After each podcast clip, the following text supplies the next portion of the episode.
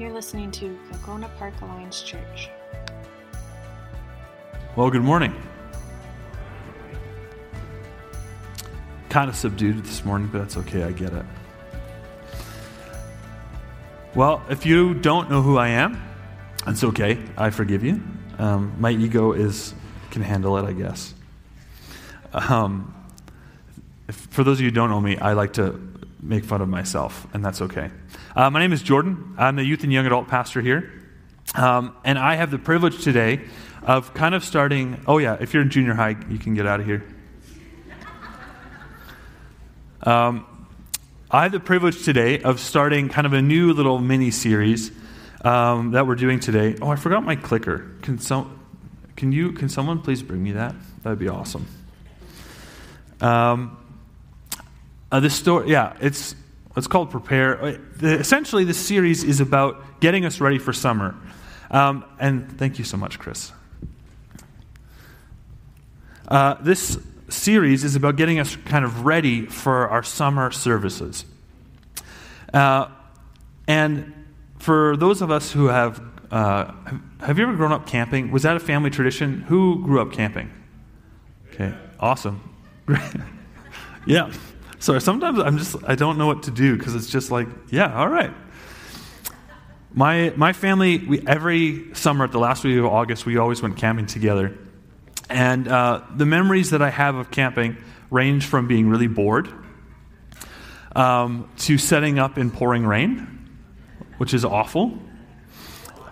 Uh, yeah. Um, or, and then they range from like uh, just having a great time with my family around the fire playing volleyball with my sister uh, and being annoyed by my little sister when she tried to play. Um, and if you have a little sister, just as a side, they think you're like the coolest person in the world. So like, please don't uh, please don't ignore them because uh, you don't want to wait till later in life to become friends with them. Anyway, for all you little siblings out there, you're welcome. Um, but you realize very quickly when you go camping that if you're not prepared and you don't have a list of things to bring, uh, things can go awry quickly. And like the most important, if you're especially if you're going camping with a group of people, who is cooking what on which day is very important. Unless you want to eat buns, right? Uh, it is. I mean, you could be surprised, right, if you're not prepared, um, and have a pool as a tent instead, if you would like that.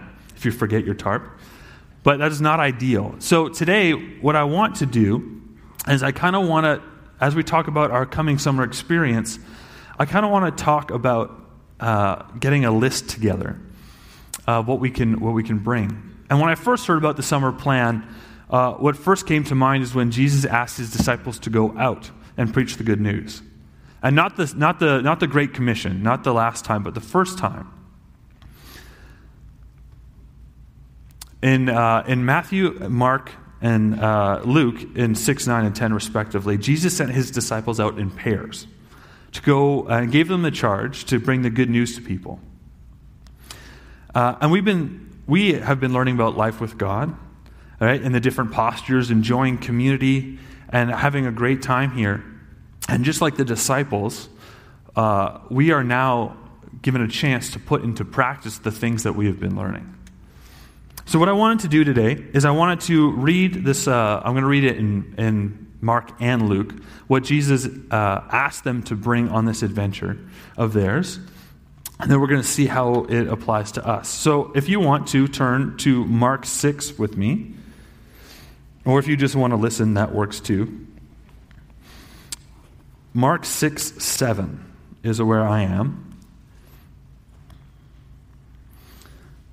Okay, are we, are, we, are we there? I think so. Close enough. And he called the twelve and began to send them out two by two. He gave them authority over the unclean spirits. He charged them to take nothing on their journey except a staff, no bread, no bag, no money in their belts, but to wear sandals and, to, and not to put on two tunics. And he said to them, Whenever you enter a house, stay there until you depart from there. And if any place will not receive you, and they will not listen to you, when you leave, shake the dust off your feet as a testimony against them. So they went out and proclaimed that people should repent. And they cast out many demons and anointed uh, with oil many who were sick and healed them. That's, that's uh, Mark. And if I go to Luke, I want to read it again in Luke. This is Luke 9. And he called the twelve together and gave them power and authority over all demons and to cure diseases. And he sent them out to proclaim the kingdom of God and to heal. He said to them, Take nothing uh, for your journey no staff, nor bread, nor bag, nor money, and do not have two tunics. And whenever, and whenever you stay, uh, and whatever house you enter, stay there. And from there, depart. And wherever they do not receive you, when you leave, shake the dust off your feet as a testimony against them. And they departed and went through the villages, preaching the gospel and healing everywhere. Awesome. So we're going to go through two lists. This is the plan. I, I kind of see two lists here what Jesus asked them to bring and what Jesus did not ask them to bring. So, what did Jesus ask them to bring? Well, he asked them to bring the kingdom of God to the people. He's asked them to repent. So, in, earlier in Mark 1.14, after John was put in prison, uh, Jesus said this. He said, The kingdom has come. The kingdom of God has come near. Repent and believe the good news. He said, The kingdom of God has come near. And if the disciples were asked to proclaim the kingdom, then it would be helpful to get an idea of what it is. And don't worry, I went back and looked at the stories uh, leading up to the disciple, uh, up, leading up to the call to go, and pulled a rough overview of at least Mark because uh, that's just a lot of stuff. So I'm going to go through a list, and here it goes. It goes. Uh, it starts with Jesus driving out an unclean spirit. Jesus heals the sick. Jesus goes on a preaching tour. Jesus heals a leper. Then he heals a paralytic. He calls Levi or Matthew. He clashes with the Pharisees. He keeps healing people. He gives the Sermon on the Mount, gives a bunch of parables about lamps, about a lamp and a bunch of seeds. He calmed the storm. He kicked out more demons. He brings a dead girl to life, was rejected by his hometown, and finally he sent out his disciples. So I started paraphrasing towards the end because he kind of did a lot of stuff. But through all of these different stories, I saw a couple categories that I thought would be helpful. So, this is what I said the, the kingdom of God is like healing and restoration, presence, and faith. These are the three themes. So let's start with healing and restoration. When Jesus went around with, uh, to meet people, he made time to make sure uh, that he was healing them. But his healing wasn't only just physical, he healed them spiritually and socially. When he, t- when he touched the, when the woman touched his cloak in Mark 5 21 to 34, not only were her wounds healed, because she was bleeding a lot, like she was continuously uh, bleeding, through that healing, she was actually able to re enter into society. When the man who was tormented by the demon legion in Mark 5 uh, was set free, he was able to go into the cities again, actually engage in his life. He wasn't harming himself anymore. And he was asked to speak about what Jesus had done. His life was f- saved physically, spiritually, and emotionally. Same with the story of the paralytic in Mark 1 or Mark 2 1 to 12. He is healed physically, but Jesus also adds that extra line. And he said, Your sins are forgiven. And finally, the story of the leper in Mark 1. Jesus goes out of his way to touch a man who has been rejected and kicked out of society, even if it was for a, a good cause. So you see, in all of these stories of Jesus when bringing healing, this is all part of the kingdom of God. It is about bringing total restoration spiritual, physical, and social. Right? When Jesus asked them to repent and believe, he was calling them to believe in the fulfillment of their faith. So the next one will be presence. This one is kind of straightforward, right? The disciples had the opportunity to be physically present with Jesus. Right? But one of the stories I think that really speaks to presence is the story uh, when Jesus calls Matthew or Levi the tax collector. He goes, into his, he goes to the booth and says, Levi, come follow me. Then we see Jesus at a dinner with Levi and his tax collector friends and, and a bunch of sinners who uh, the Pharisees called scum. Jesus put himself into Levi's world. Right? Levi was called into a new life. And in that new life, he invited Jesus into his house and said, Hey, you got to meet my friends. And instead of uh, Levi and Jesus being distanced from his former life, Jesus enters into Levi's world when invited. And Jesus was present in the lives of those who would have him. The leper is another great example of this. Jesus chose to be physically present with someone uh, who everyone wanted to be away from. And when Jesus raised that girl to life in Matthew in Mark 5, he was invited into the synagogue leader's house. He constantly entered into people's spaces when invited. When Simon and Peter were first uh, recruited, so to speak, he went into their house and healed uh, Peter's mother in law. Jesus accepted the invitation to be present by those seeking him. And time and time again, when Jesus saw people, he took the time not to look past or to hurry, but instead was invited to be with them. So when Jesus sent out his disciples, he said, When you enter place, stay there until you leave the place. And when I, when I read that, I kind of uh, I read it like this Be present with the people you are spreading the good news with. The next one is faith. And now, a lot of us coming off of you know the idea of presence, a lot of us would have thought, maybe you have, maybe you haven't, about with some envy that following Jesus would be easier if he was right beside you.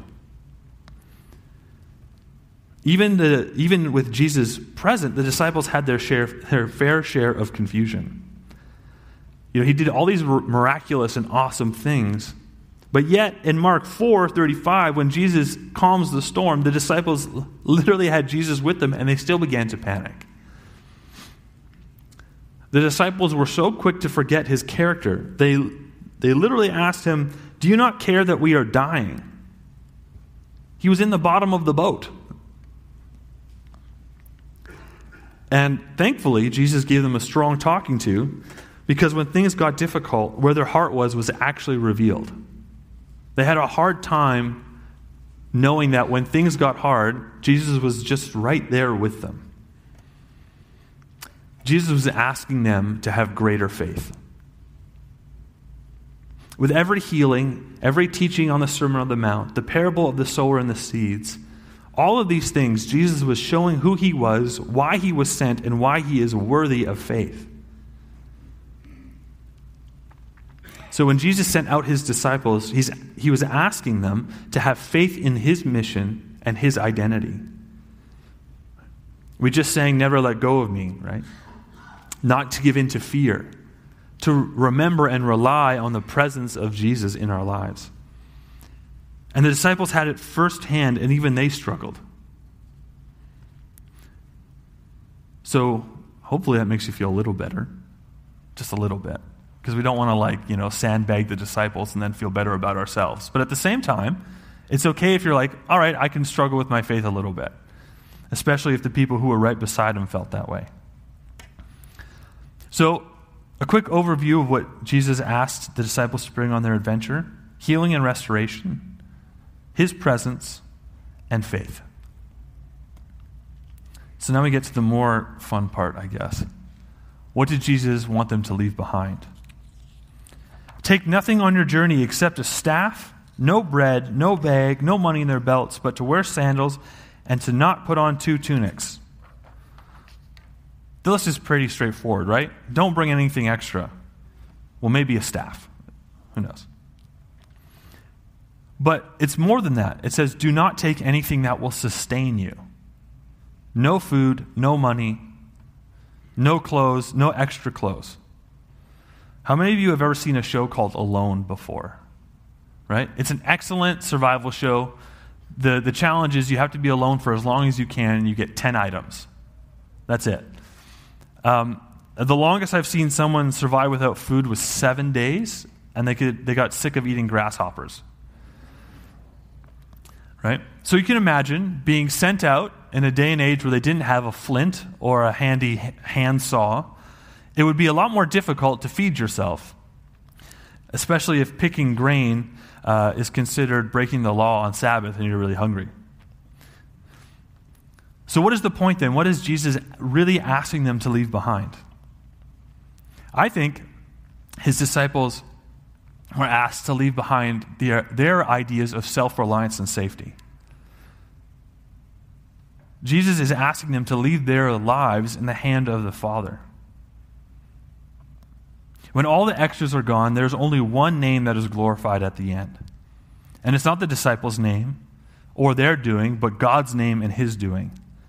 Remember, it is the kingdom of God being pro- proclaimed, not the disciples. And this temptation, by the way, is incredibly easy for all of us to step into. Because once things get going well, maybe in our career or at school or in our church, it can be easy to focus the attention on ourselves and what we're doing instead of the one who called us to those places and what he is doing.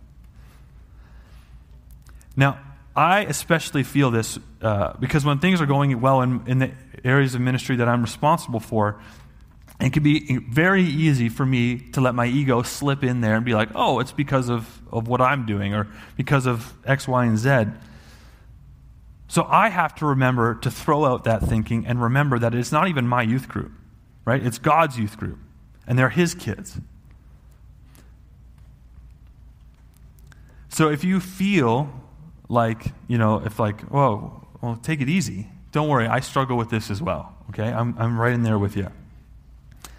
But there are a couple other things that Jesus didn't want his disciples to take on their mission other than just the material. Jesus also demonstrated that he didn't want his disciples to bring the attitude and the viewpoint of the Pharisees. So, leading up to the disciples' call, there's a, there's a block of stories uh, in Mark 2 and 3 that deal with Jesus interacting with Pharisees. And if you don't know what a Pharisee is, a Pharisee in those days was a teacher of the law. They spent a lot of their time studying it um, and researching it, applying it to other people, and in general, feeling better than everyone else. So, some of the stories, uh, just a quick breakdown. Uh, we have when Matthew was called and the interaction with dinner. There were the disciples are questions about fasting, and there's a lot of stuff about the Sabbath, about healing on the Sabbath, about eating on the Sabbath. And what's interesting is that a lot of what the Pharisees were trying to do in, the, in these stories is that they were trying to catch Jesus breaking a law, and especially the Sabbath laws. The Pharisees got got upset that the disciples were having a snack on their Sunday. Uh, the story about fa- um, what is it? The story about fasting? No, not the story about fasting. The disciples were walking along, picking grain, and having a snack. And the Pharisees said, "Well, you guys are harvesting grain, right? By the by the letter of the law, they were kind of right, right? They they were technically harvesting." But they were kind of missing the point. I think we can all agree on that. When Jesus was in the temple, there was a man with a withered hand, and the, the Pharisees were looking like, well, are you going to heal him? And when Jesus asked them a question, is it lawful to do good to save life on the Sabbath? Or is it, they kind of got all clammed up because they're like, well, I guess maybe. Because there was a, they were allowed to heal or save life. Sorry, not heal. There was a provision in the law that you could save someone's life on the Sabbath. That work was okay. But was healing someone's withered hand really healing, like saving them? So, when Jesus called them out for their hypocrisy, he told the man to reach out his hand and it was healed. And you know the reaction? It was not, wow, this is incredible. It was, let's go figure out how to destroy him. They literally got murderous. See, the Pharisees were so stuck in the law that when Jesus showed them what the fulfillment of the law looked like, they couldn't see past the familiar. Now, each one of these stories shows that the Pharisees were so concerned about following the rules that they missed the point of the rules entirely. Now, I preached on this a while ago about life under God, if it sounds familiar. See, the Pharisees missed what the Sabbath was really, what the Sabbath was really about, what the law was really about. The Sabbath was about an invitation into the presence of God. And Jesus reinforces this point when he rebukes the Pharisees, saying, You may know this saying, it's kind of famous. The Sabbath was made for man, and not man for the Sabbath. And so the Son of Man is Lord even of the Sabbath. So when Jesus sent out his disciples, he wanted them to go without the attitude of the Pharisees. He wanted them to go without relying on themselves or material things, and he wanted them to be fully dependent on God. Because ultimately, when Jesus sent out his disciples, he wanted them to go with God to proclaim God's kingdom.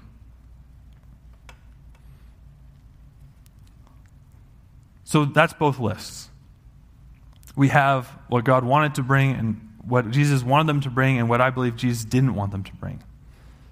And hopefully, as we were going through it, you were able to see what are the things we can bring into our summer. And hopefully, you were also able to see what things we, we maybe need to leave behind as we enter into our summer. And I wanted to leave you with a bit of inspiration about the results of what happened to the disciples.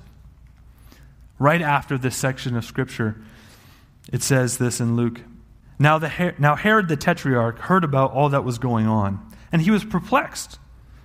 Because some were saying that John had been raised from the dead, others that Elijah had appeared, and still others that one of the prophets from long ago had come back to life. That was the result of the disciples going out and proclaiming the gospel and healing and bringing restoration. Man, can you imagine if the people around us spoke about, like, spoke, spoke about us like that? If the people around you spoke about you like that, like, I feel like that is such an encouraging thing is that we have an opportunity to do this. And if that seems impossible, which I understand, because it's kind of a big thing to be compared to a prophet of the Old Testament, or maybe even Elijah. I guess they're the same. When I was at, a dis- I was at our district conference this week, um, it's where all the uh, not all the pastors, but a lot of the pastors come together. We do our own big annual meeting. All the old people like to say, you know, they, we make jokes in our annual meeting about yays and nays and all that stuff. But the best part of it was that um, they had these devotions, these sermons. And in these sermons, there was a, a quote that, a bunch of quotes that really stood out to me, but one of them in particular. I think this quote is Tim Keller. I'm not sure. I just wrote it down. I didn't write who wrote it. It says, it, uh, it said, We have the privilege of an impossible task, so that in the end, God alone is glorified. And we, we just sang about that, right? Is he worthy? He is. Does he reign? He does.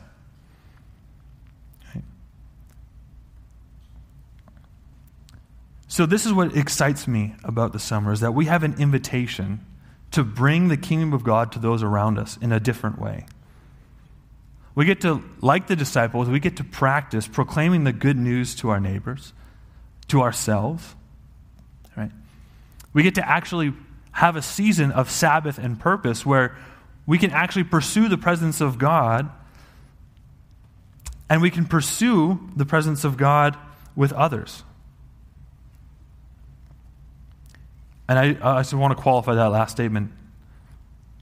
We pursue the presence of God here and now. We don't need Wednesdays for that. Okay? But sometimes I feel like a, you know, an internship, a short term missions trip can be formative. How many people have been or know someone who's been on a YWAM experience or a year one experience? And often people come back changed. These disciples came back changed. We can come back changed. So we have that invitation. So please bring these things to your neighbors. But also, please experience these things.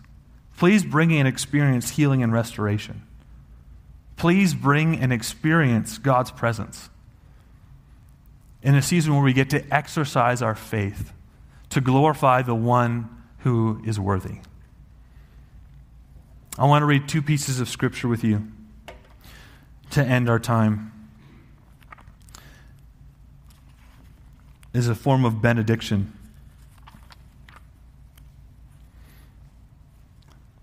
This is Romans 15:5. May the God of endurance and encouragement grant you to live in such harmony with one another in according in accord with Christ Jesus that together you may glorify with one voice the God and Father of our Lord Jesus Christ.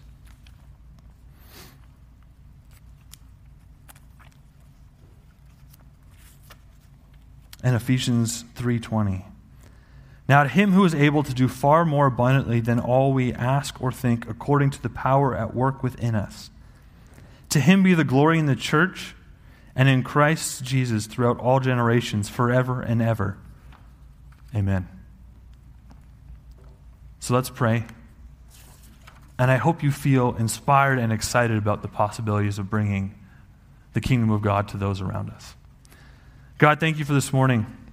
And God, thank you that we get to come together to, to learn, to hear, but more importantly, to worship and glorify your name.